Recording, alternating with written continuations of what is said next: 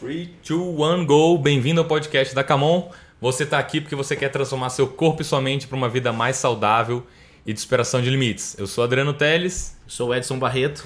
Eu convidei o Edson aqui para esse podcast porque eu conheci ele. Foi esse ano que eu te conheci?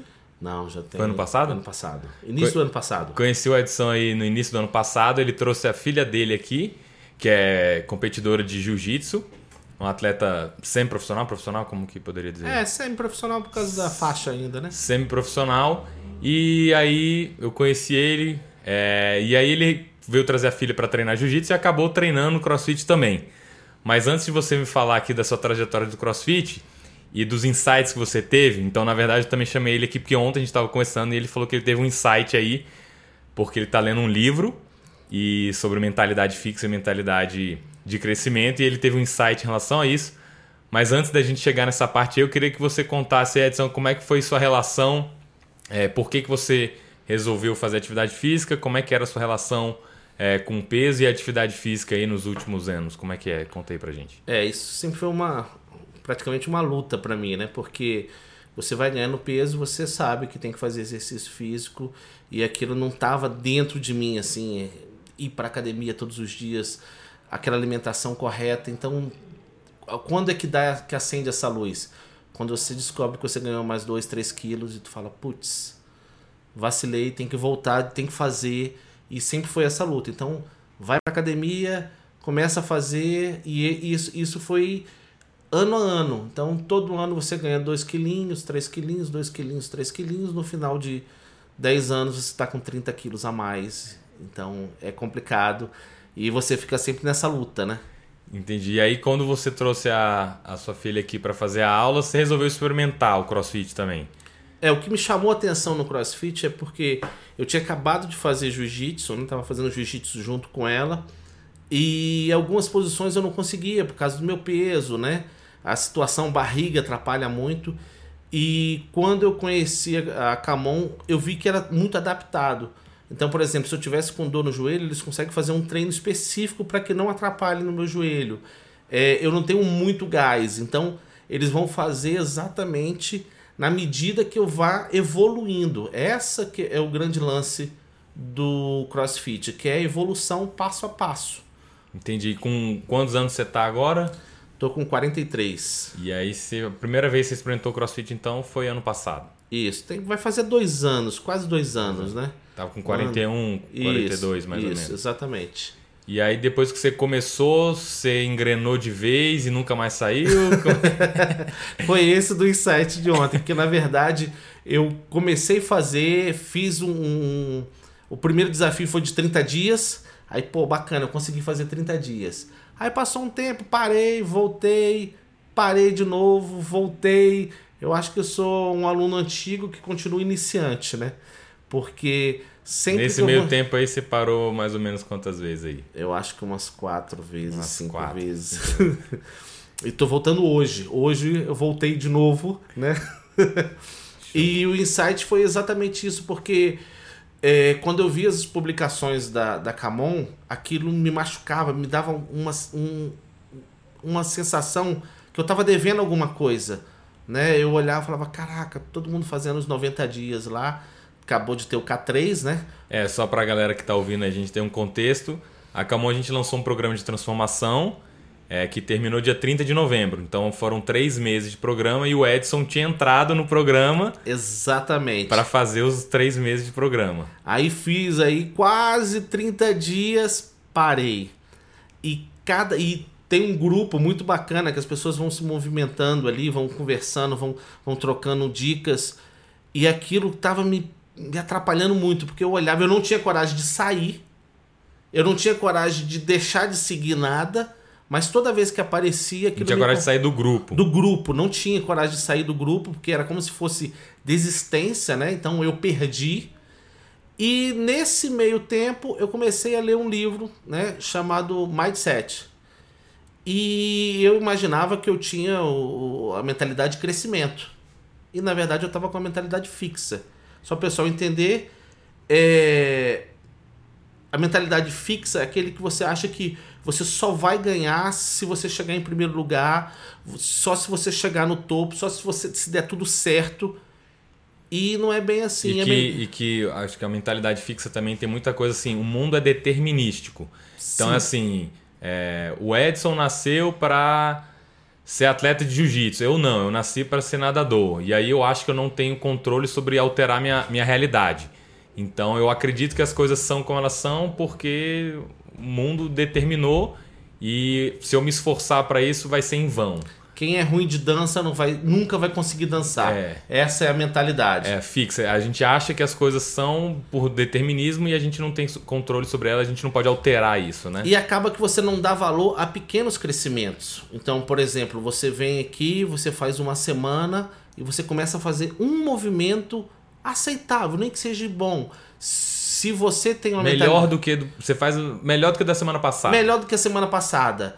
É, se você tem uma mentalidade fixa, não, cara, tinha que estar perfeito igual o Adriano que faz há 10 anos. Putz, então eu não nasci para isso.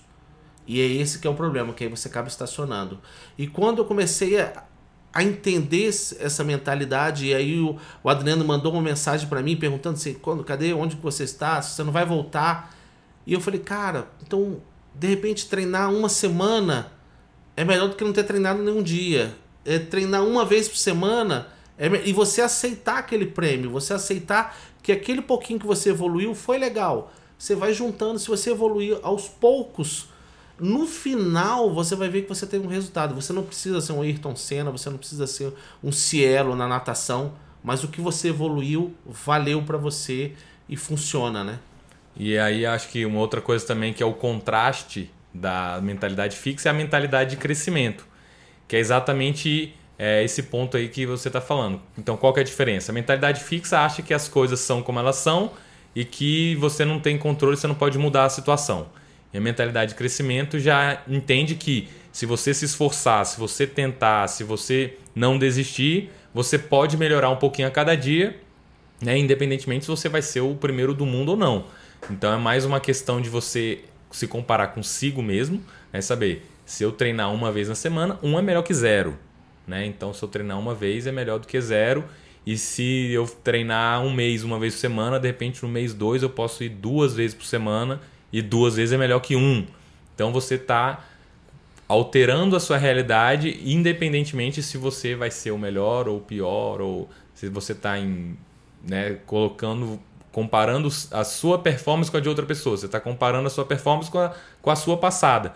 Então a mentalidade, a mentalidade de crescimento entende que se você se esforçar, se você atuar, você pode é, realmente mudar e alterar a situação atual. Não é determinístico, né? Não, eu não nasci para fazer crossfit, tentei fazer uma semana, não deu certo, não vou fazer.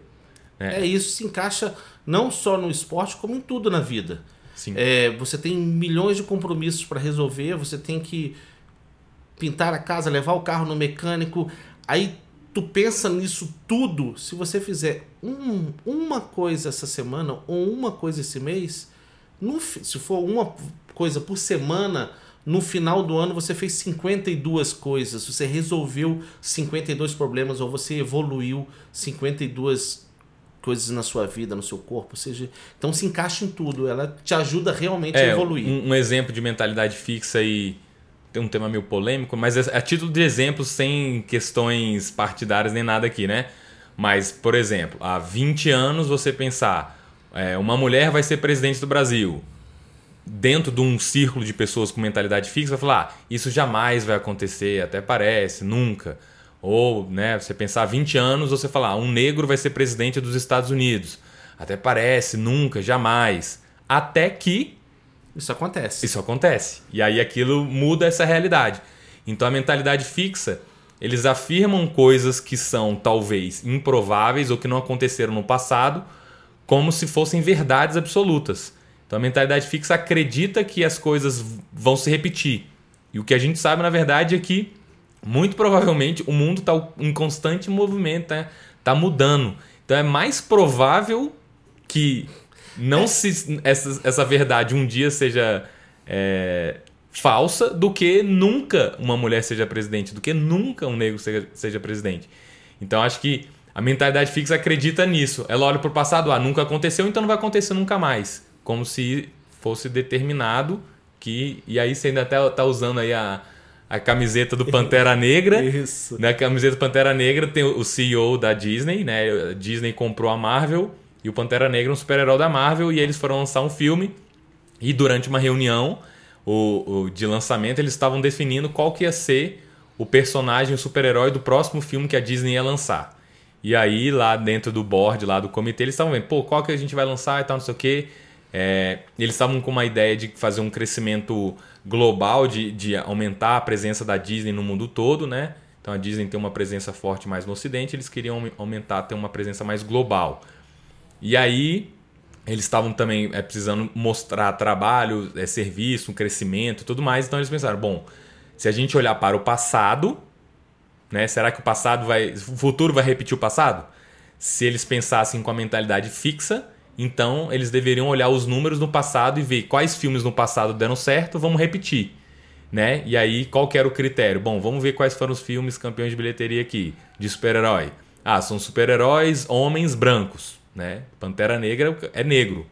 Então, se, de acordo com o histórico do passado, se a gente for lançar um próximo filme, não faz sentido ser um herói negro porque ele vai ter menos bilheteria, menos alcance, não vai cumprir a missão da gente atingir uma coisa global, sei lá. Então, isso aí seria uma mentalidade fixa. Uhum. E aí, o CEO da Disney, né, o, o Bob Iger, ele olhou para esse cenário e falou: Cara, é, eu acho que não teve ainda uma grande bilheteria de um super-herói negro, por exemplo, porque a mentalidade das pessoas que na época iam fazer os filmes era fixa em relação a isso e apostavam que não, não ia ter bilheteria suficiente. E se a gente acreditar que isso é uma crença e que não tem nada a ver a cor do, do super-herói com a, a bilheteria? Né? O pessoal do comitê lá meio que estava indeciso e aí, como ele era o presidente, né, o Bob, ele decidiu contra as crenças e os dados do que passado. Bom, né? É, que bom, porque senão e falou: tinham... a gente vai investir, vai dar o mesmo tratamento para esse filme, como se ele fosse seu sucesso de bilheteria. Porque se, né, na cabeça dele ele falou: cara, os filmes do passado que não deram bilheteria, é, que não eram de homens brancos super-heróis, é porque as pessoas acreditavam que não ia ser um grande sucesso, não investiam energia, não investiam dinheiro, não davam atenção suficiente. E aí não dava sucesso, eles confirmavam uma crença né, uma mentalidade fixa. Uhum. Então eles confirmavam essa, essa crença. E a Boa falou: não, a gente vai tratar esse filme da mesma forma como a gente trata um campeão de bilheteria que a gente acredita que vai ser campeão de bilheteria. Resultado: Pantera Negra aí foi realmente um, um, um dos maiores. É, tá, é, tá, entre os primeiros tá, ali, tá né? os primeiros aí. Só perde tá, pro. Campeão tá das... top 15 aí e é. tal, mas ele ganhou dos super-heróis brancos que a, que a que a galera achava que não ia ganhar e tal e tudo mais.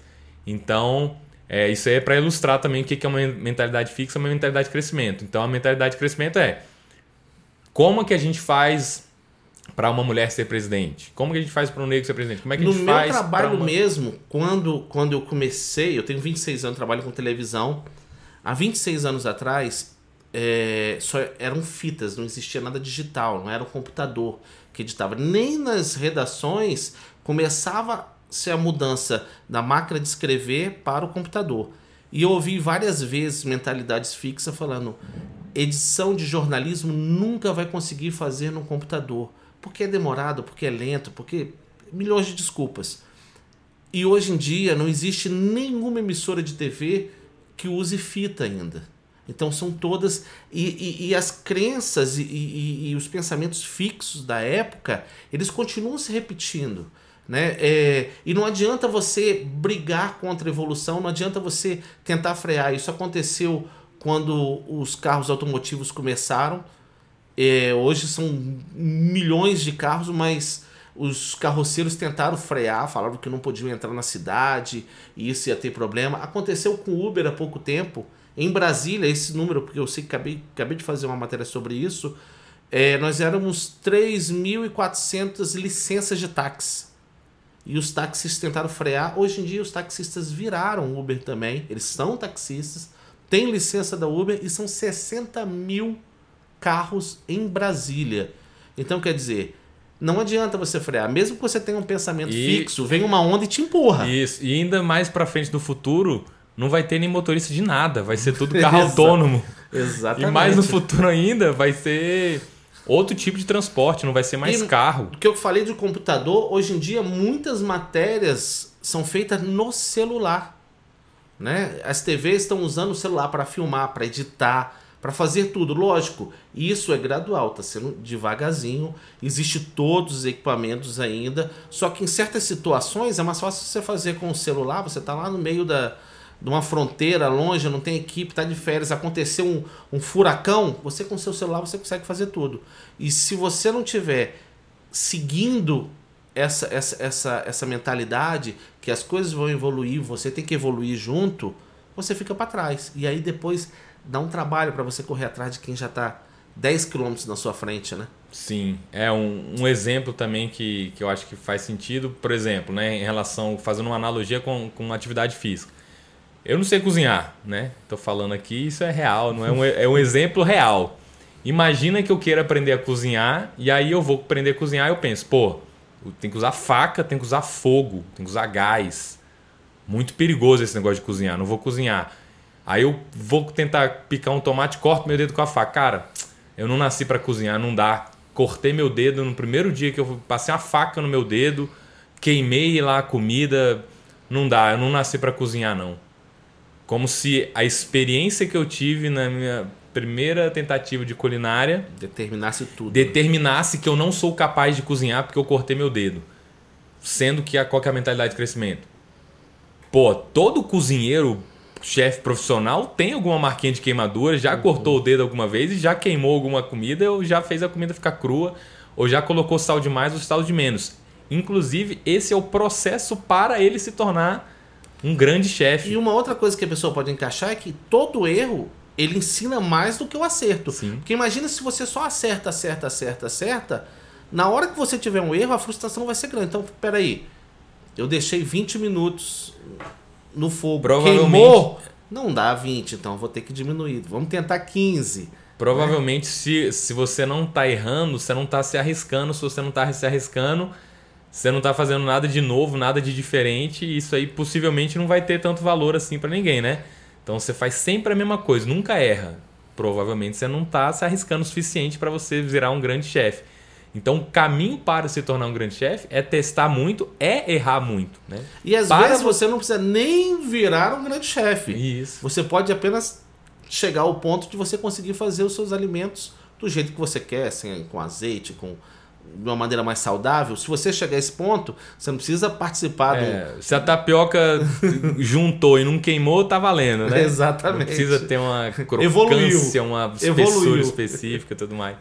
É, então, acho que é, isso é muito importante a gente conseguir ver que essas falhas fazem parte do processo, inclusive elas são importantes para você continuar evoluindo. Se você não passa por falhas, por problemas, por dificuldades, é mais difícil você conseguir evoluir numa velocidade maior. Então, na verdade, o caminho para a evolução é passar por esses problemas, essas falhas e aprender com eles e entender né, que isso é parte do processo. Já a mentalidade fixa vai estar concentrado na pô, tu cortou o dedo, pô, você queimou o tomate, para de cozinhar. E aí, se eu acreditar nisso, eu nunca vou cozinhar, sendo que o que me, me parou de, de tentar cozinhar é algo natural do processo que qualquer pessoa no mundo passou.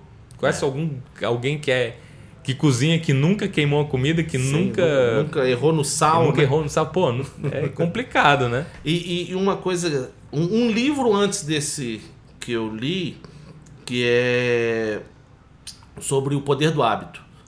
Cara, e, e é engraçado que você vai abrindo a cabeça, vão se juntando esses conhecimentos e eu consegui identificar um monte de gatilhos.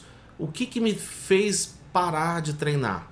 Ah, fez isso, isso, isso. Às O vezes. que, que você acha que foi que te fez parar de treinar da primeira vez o CrossFit? Você fez os 30 dias. Na verdade, eu, eu, eu não segui um pouco, porque chegou a fazer falta. Então, falando de hábito, né? Chegou a fazer falta, mas não chegou a penetrar totalmente na- na- no meu cotidiano. Porque se você. É, é que nem ir pro trabalho. Então, há 26 anos eu vou pro trabalho. Então, eu acordo aos sábados e, e penso que horas que eu tenho que ir pro trabalho. Não, sábado eu tô de folga. Isso já aconteceu uma vez, você me contou que já foi para a universidade sem, Isso, é. né? A força do hábito. Na força do hábito. Então, eu não cheguei. Acorda domingo, sai de casa, puxa, hoje é domingo. Fora a evolução, fora essa, essa questão de você aceitar esses pontos, se você conseguir fazer por hábito, é, as coisas ficam mais fáceis. Porque você não precisa daquela. A primeira coisa é não decidir nada de manhã, você decide à noite. Amanhã eu vou para Camon. Tá decidido. Na noite anterior, na né? Noite, na noite anterior. Amanhã eu vou para Camon. Eu não tenho direito de mudar isso. Quando você acorda, o que eu tenho que fazer? Eu tenho que ir para Camon. E isso vai criando. É, porque a chance de você acordar e falar, ah, acho que eu vou ficar na cama, é muito maior, né? Não, a chance da cama, tá- da cama te chamar é muito maior. pergunta, Uma pergunta muda tudo. É, minha esposa chegava de manhã e falava assim: Você vai, você vai para Camon? Isso me dava uma opção de falar sim ou não. Só isso já interferia no meu pensamento. Ah, será que eu vou? Será que eu não vou? E aí você começa a inventar um monte de desculpa. Putz, mas hoje eu tenho que fazer isso, tenho que fazer aquilo. Então, se você não tem essa pergunta, o que eu fiz? Eu chamei ela e falei: Eu vou te pedir para que você não faça essa pergunta.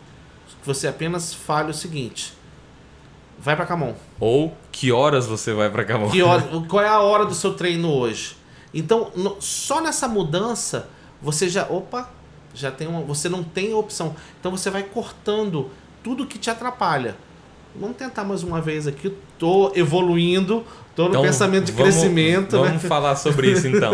A primeira vez você achou que não tinha criado o hábito suficiente e você identificou que você precisa tomar essa decisão no dia anterior. Sim. Então, hoje à noite você vai tomar a decisão de, já- de se você vai vir treinar amanhã ou não. Sim, já tomei. Que horas? Meio-dia e 30. Show de bola. Teve mais algum insight que você teve em relação a isso? é, você tem que ter os encaixes perfeitos da sua agenda. Porque qualquer coisa que você não programa direito, você vai colocar, pelo menos na minha situação, tô falando né, que eu já sou um procrastinador de academia profissional.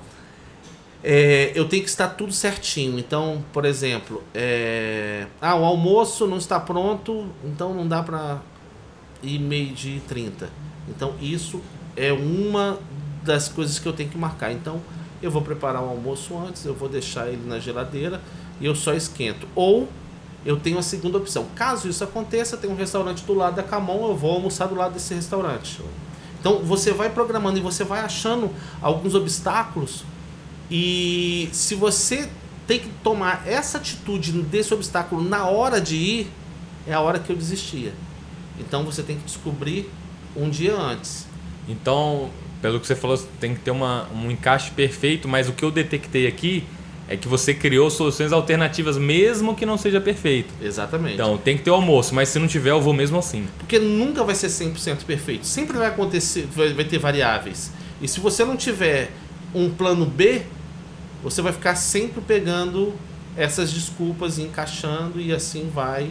Talvez então você pode fazer a pergunta ao contrário: o que que tem que acontecer para eu não ir? Aí Sim. você listar, Boa. Eu não tinha pensado nessa opção. né? Que se você deixar as coisas que você não pensou te frearem, você tem que listar. Cara, eu só não vou se cair um meteoro. Caiu um meteoro hoje? Não, então eu vou. É, hoje, hoje Ah, mas o aconteceu- almoço não tá pronto. Mas o negócio do almoço não tava na lista. Hoje, quando eu desci, olhei pra cozinha, tinha um problema no meu telhado. Aí eu olhei, aí eu pensei, esse telhado cai até amanhã? Não. Ele não cai até amanhã. Dá tempo de chamar um cara, porque qualquer coisa você encaixa, né? Então, qual é o vou pra Camon, depois que eu vou para Camon, eu ligo pra quem tiver que resolver isso e pronto. Então, vai aparecer, como apareceu hoje, vai aparecer amanhã, vai aparecer depois. E você tem que estar determinado. E é o que eu vou tentar, né? Então a sacada, na verdade, é mais assim: mesmo que não seja perfeito, mesmo que surjam imprevistos, porque vai surgir imprevisto, vai surgir coisas que você nem consegue planejar, por mais que você fique tentando planejar por muito tempo, você não consegue planejar tudo, prever tudo que vai acontecer. Então acho que essa é a sacada. Mesmo que aconteça, você ainda assim vai. Isso. Eu tô colocando muito a comparação com o trabalho. Um dia desse eu entrei dentro do carro, fui ligar a chave, deixei alguma coisa ligada, a bateria acabou. Eu vou ligar para, para a empresa e falar, não vou trabalhar porque meu carro está estragado? Não, eu vou. Eu vou ligar para o Uber, o Uber vem me buscar e depois eu venho resolver. Então eu estou fazendo uma linha muito direta com o trabalho. Não interessa. Ah, não, o que, que, o que, que não vai me fazer ir ao trabalho? Se eu estiver doente, que essa doença seja contagiosa, porque é, eu, eu, costumo falar assim: ah, pô, tô com a garganta ruim. Eu vou ficar com a garganta ruim aqui e vou ficar com a garganta ruim no trabalho. Isso vai atrapalhar alguém no trabalho? Não, então eu posso ir. Então, tem todos os mecanismos que eu criei para o trabalho. Né? Então, dificilmente, raramente nos últimos anos eu dei algum atestado. O trabalho para você já é um compromisso maior naturalmente. Né? Naturalmente. Né? Então, por que, que eu consigo fazer um compromisso tão forte com o trabalho e não com a academia? E aí. E a academia, na verdade, é sua saúde. Vamos. Exatamente. O que, que é mais. Qual que é a sua prioridade? Trabalho ou saúde? Aí você fica nessa, né? Tem que ser saúde. Porque sem saúde ou, você não consegue trabalhar. Ou pelo menos tão importante quanto. Quanto, ficar no mesmo nível. E aí, desta, dessa, dessa vez que eu estou fazendo toda essa organização, eu estou fazendo exatamente essa comparação com o trabalho. O que vai me fazer não ir para o trabalho? Show. E teve mais algum insight aí do livro que você identificou que mudou, não necessariamente só em relação à atividade física, mas em outras áreas da vida aí também? Ah, cara, sempre. Assim, cada capítulo do, do livro você se encaixa. E o mais interessante é que eu já tinha lido a metade desse livro, né? Eu li lá uns seis capítulos, parei e voltei a ler de novo do início. E parece que é tudo novo de novo, porque conforme os momentos vão se encaixando, agora se encaixou na academia, na questão da saúde, você vai descobrindo encaixes é, a, novos. A né? informação que você tem a primeira vez, ela entra no cérebro, é processado de um, de um jeito. É. Aí você vive, adquire mais experiência ali de novo, aí o cérebro já processa de novo. A gente aprende por repetição também, né? Então, Exatamente. quanto mais você questão, repete, aquilo tende a. A questão do hábito que eu acabei de falar, que eu aprendi no livro passado, no anterior, é, me ajudou a fazer a leitura, porque eu falei, cara, eu tenho que criar um hábito para ter essa leitura. Então, todo dia eu tenho que ler um capítulo. Agora não adianta eu querer ler esse capítulo no trabalho, porque no trabalho vai aparecer. Eu posso estar até tranquilo agora, mas entra uma pessoa, vai me parar. Então eu determinei alguns horários: horários da saúde, horários de estudo, horários de trabalho. Então eu dividi em três partes. E que isso criou um hábito. Junto com o livro, eu comprei o audiobook que eu coloco, eu leio o livro, eu leio aquele capítulo e escuto novamente aquele capítulo. E você escuta eu, em que momento assim? É no carro. No carro. No carro. Então eu uso os 20, 30 minutos para ir para o trabalho, os 20 minutos, 30 minutos para voltar para casa, que dá mais ou menos esse capítulo para eu encaixar. Por isso que ele está fazendo tanta diferença. Por isso eu estou conseguindo tantos exemplos, porque eu leio e depois penso novamente sobre aonde que aquilo pode encaixar, onde que aquilo pode evoluir na minha vida né, essa questão do, do hábito e deixar as situações que fiquem mais fácil. Então, eu comprei um fone de ouvido que é só para o audiobook. Então, aquele fone de ouvido vai estar sempre dentro do carro. Ele não vai sair para a academia, ele não vai Show. sair para outra situação, não vai ficar se conectar com nada. Ele vai ser de dentro do carro. Né? Ah, mas é, você não tem um som do carro para escutar? Sim.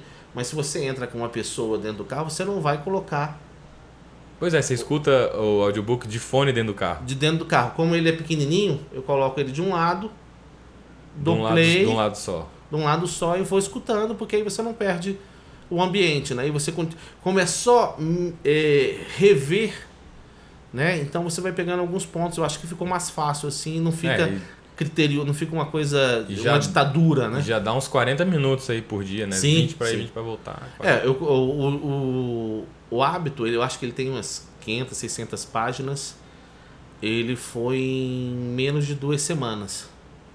Então tá bom. A, a, já o, esse mindset, ele vai fazer uma semana agora. Você tá fazendo mesmo as coisas, você tá lendo e ouvindo também. Lendo e ouvindo, lendo e ouvindo. De manhã, é, eu botei de manhã para academia, para cuidar da saúde, de tarde para o estudo. Né? Muitas vezes você tá de tarde ele mexendo no celular, eu estou estudando. Boto o fone de ouvido, faço alguma coisa, mas estou nessa questão do estudo. Então dividi assim. E de noite o trabalho. Como eu entro 5 da tarde, é o trabalho, é o horário do trabalho. Então consegui fazer que o hábito juntasse com, com esse outro livro.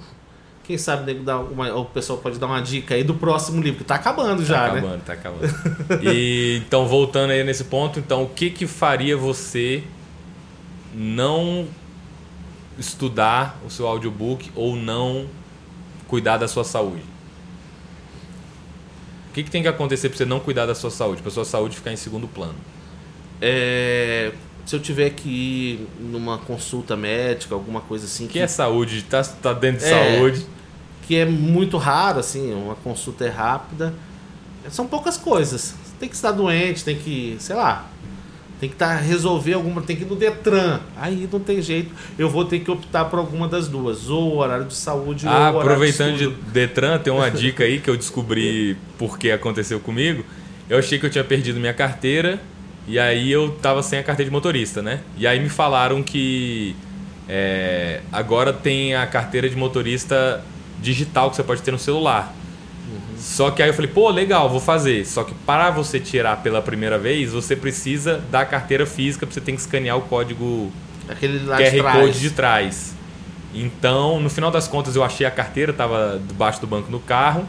E aí eu escaneei o, a, a, o fundo da carteira de motorista. Então agora eu, eu tenho a carteira de motorista no celular, eu não preciso ter o documento físico. Eu que adoro só andar com o celular, acabou. Então, aproveitando essa, esse gancho aí de ter que ir no Detran, para você evitar de ter que tirar uma segunda via, de ter que ir no Detran. De deixar de vir para academia. Isso. Dá um pause aí no podcast Boa. agora, pega o seu celular, baixa o aplicativo aí, procura no Google aí aplicativo carteira de motorista. Eu acho que é CNH digital, não é isso? Alguma coisa digital. É, alguma carteira, coisa carteira assim. digital, alguma coisa assim. Dá uma pausa, procura no Google aí, escaneia o QR Code da sua carteira de motorista pra você já ter ela no seu celular, porque se você perder, não adianta. Você uhum. tem que fazer isso antes de perder. E aí você não vai precisar ir no Detran para faltar. E também o documento do carro, né? O documento do carro dá para fazer isso também? Também, é... no mesmo aplicativo você pode ter o documento do carro. Eu acho que o Detran já nem está mais exigindo também, porque eles. é, Não sei, não tenho certeza não, mas parece que. Pela placa do carro. Agora eles já têm as coisas tudo online, eles sabem se você já pagou, não pagou, se você tem a licença, não tem e tal. Mas está bem mais prático aí. Legal.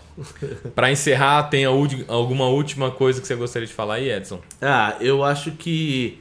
Uma mensagem Entrando... para mensagem para essa galera que é, vai, para, vai, para, vai, vai, começa e para, né? Difícil, né, cara? é, eu acho que o importante é que mesmo você não desista, mesmo que você tenha parado, pelo menos é o que acontece. Eu poderia ter parado só uma vez. Eu acho que foi melhor eu parar cinco vezes do que parar uma vez só, porque se eu tivesse parado uma vez eu não tinha voltado nunca mais. Entendi. Né? Então, eu parei, aquilo toda vez que eu paro, aquilo me incomoda muito. A mesma coisa que me incomoda para quem não é amante da academia, sabe que levantar e ir para academia é aquele oh, vou, eu vou, eu vou, eu vou, eu vou, eu vou, eu vou contra a minha vontade, mas eu vou. E aí chega um dia que você tá mais fraco, você não vai. Mas se você não for, mesmo passe um dia, dois, sei lá, uma semana, mas volta. O importante é você voltar.